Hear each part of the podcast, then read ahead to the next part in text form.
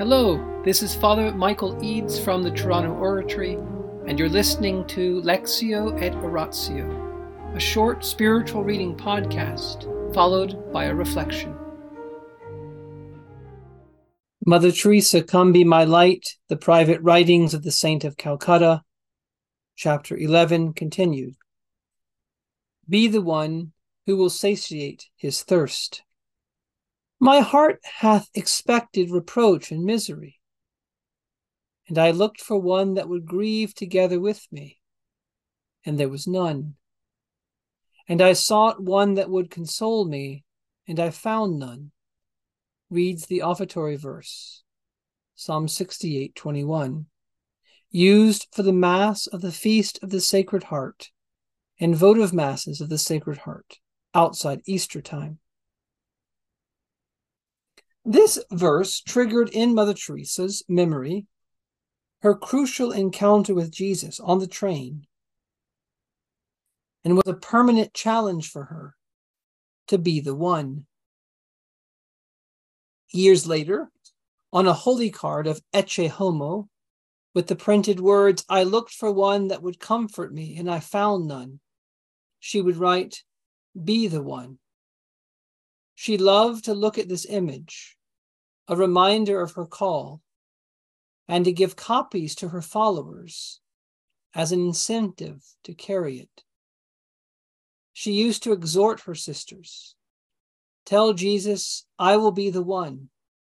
I will comfort, encourage, and love him. Be with Jesus. He prayed and prayed, and then he went to look for consolation, but there was none. I always write that sentence I looked for one to comfort me, but I found no one. Then I write, Be the one. So now you be that one. Try to be the one to share with him, to comfort him, to console him. So let us ask Our Lady to help us understand. One of the sisters remembered Mother Teresa's explanation. Be the one. Be the one who will satiate the thirst. Instead of saying, I thirst, say, Be the one. Do whatever you believe God is asking you to do, to be the one to satiate Him. As every new foundation was for Mother Teresa another September 10th, the question, Will you do this for me? kept resounding in her heart. How could she refuse? The memory of Jesus' words gave her the strength to overcome herself and to console him by lighting the fire of God's love in the heart of every person. In spite of the terrible darkness within, she longed for Jesus' return and wanted him to find her being the one, comforting him in the poorest of his brothers and sisters since it was in their lives that he saw his passion being relived. As she explained to her friend Eileen, Thank you for your letter of August 25th. Received. Your letter is so beautiful. Yes, if we only went back to the Spirit of Christ, if we only relive the Eucharistic life, if we only realized what the body of Christ is, there would not be so much suffering, so much of what we have today. The passion of Christ is being relived once more in all its reality. We must pray much for the church, the church in the world, and the world in the church. Here in India, we are still fighting the famine. And then the hard days of food storage. And then the floods have spread in so many places. There is so much suffering, so much misunderstanding, which brings so much hatred. And all that hatred can bring and give. Thank God our Holy Father made this year a year of faith Really, we have never needed so much faith as we need it now. If all goes well, I should be leaving for Africa on the September 17th. But as the things are here, I wonder if I will be able to get away from home at this time. You must not grieve for Jim. He is with God. We are here to go there, home to God. And there is no unhappiness there, but only shanti, a real shanti nagar. So why should you be sad if Shanti is his companion now? Thank God, we are in God's hands. He will take care of us. We have now really to trust Him blindly. In the name of the Father, and of the Son, and of the Holy Spirit. Amen. Angels of God, our guardians dear, to whom God's love commits us here, ever this day be at our side, to light and guard, to rule and guide. Amen. Most Sacred Heart of Jesus, Teacher of teachers, have mercy on us. Saint Philip Neri, gentle guide of youth, patron of thy own, vessel of the Holy Ghost, pray for us. name of the Father and the Son and Holy Spirit. Amen.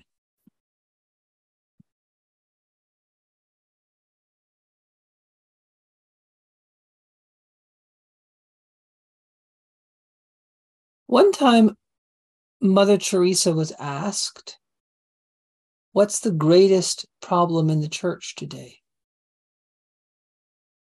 And she said, Me.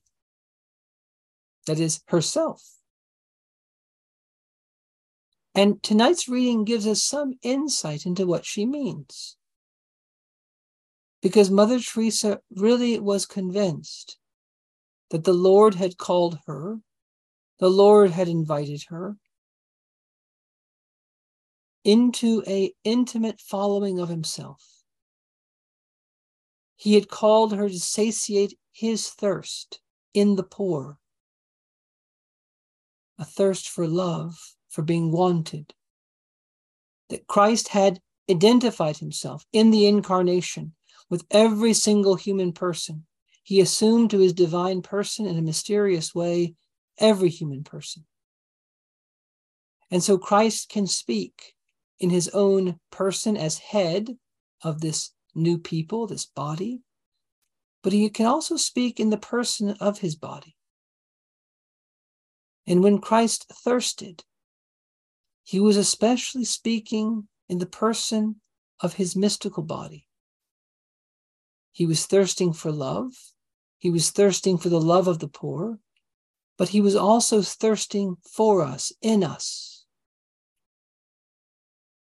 And Mother Teresa was convinced that she had to satiate that thirst and do what she could to do it. And it didn't matter if other people didn't do that. It didn't matter if her efforts were poorly received or well received, misunderstood or well understood, promoted or not promoted. What she understood was that she had to be the one and even if everyone else in the world was falling away, even if no one else was taking up this mission of giving Christ something to drink, she would do it. She would be the one. And how do we know this is important? Because when Jesus came into the world, who was the one who believed in him? Mary. Our Lord was content at first with having one person love him and believe him. And when he was born into the world, what happened? There was no room for him in the end. Yes, John the Baptist believed. Yes, Elizabeth believed. Zechariah, Joseph, Mary. And that's it. A small little band. And if someone had complained to Mary, how can this be the Savior when no one recognizes him?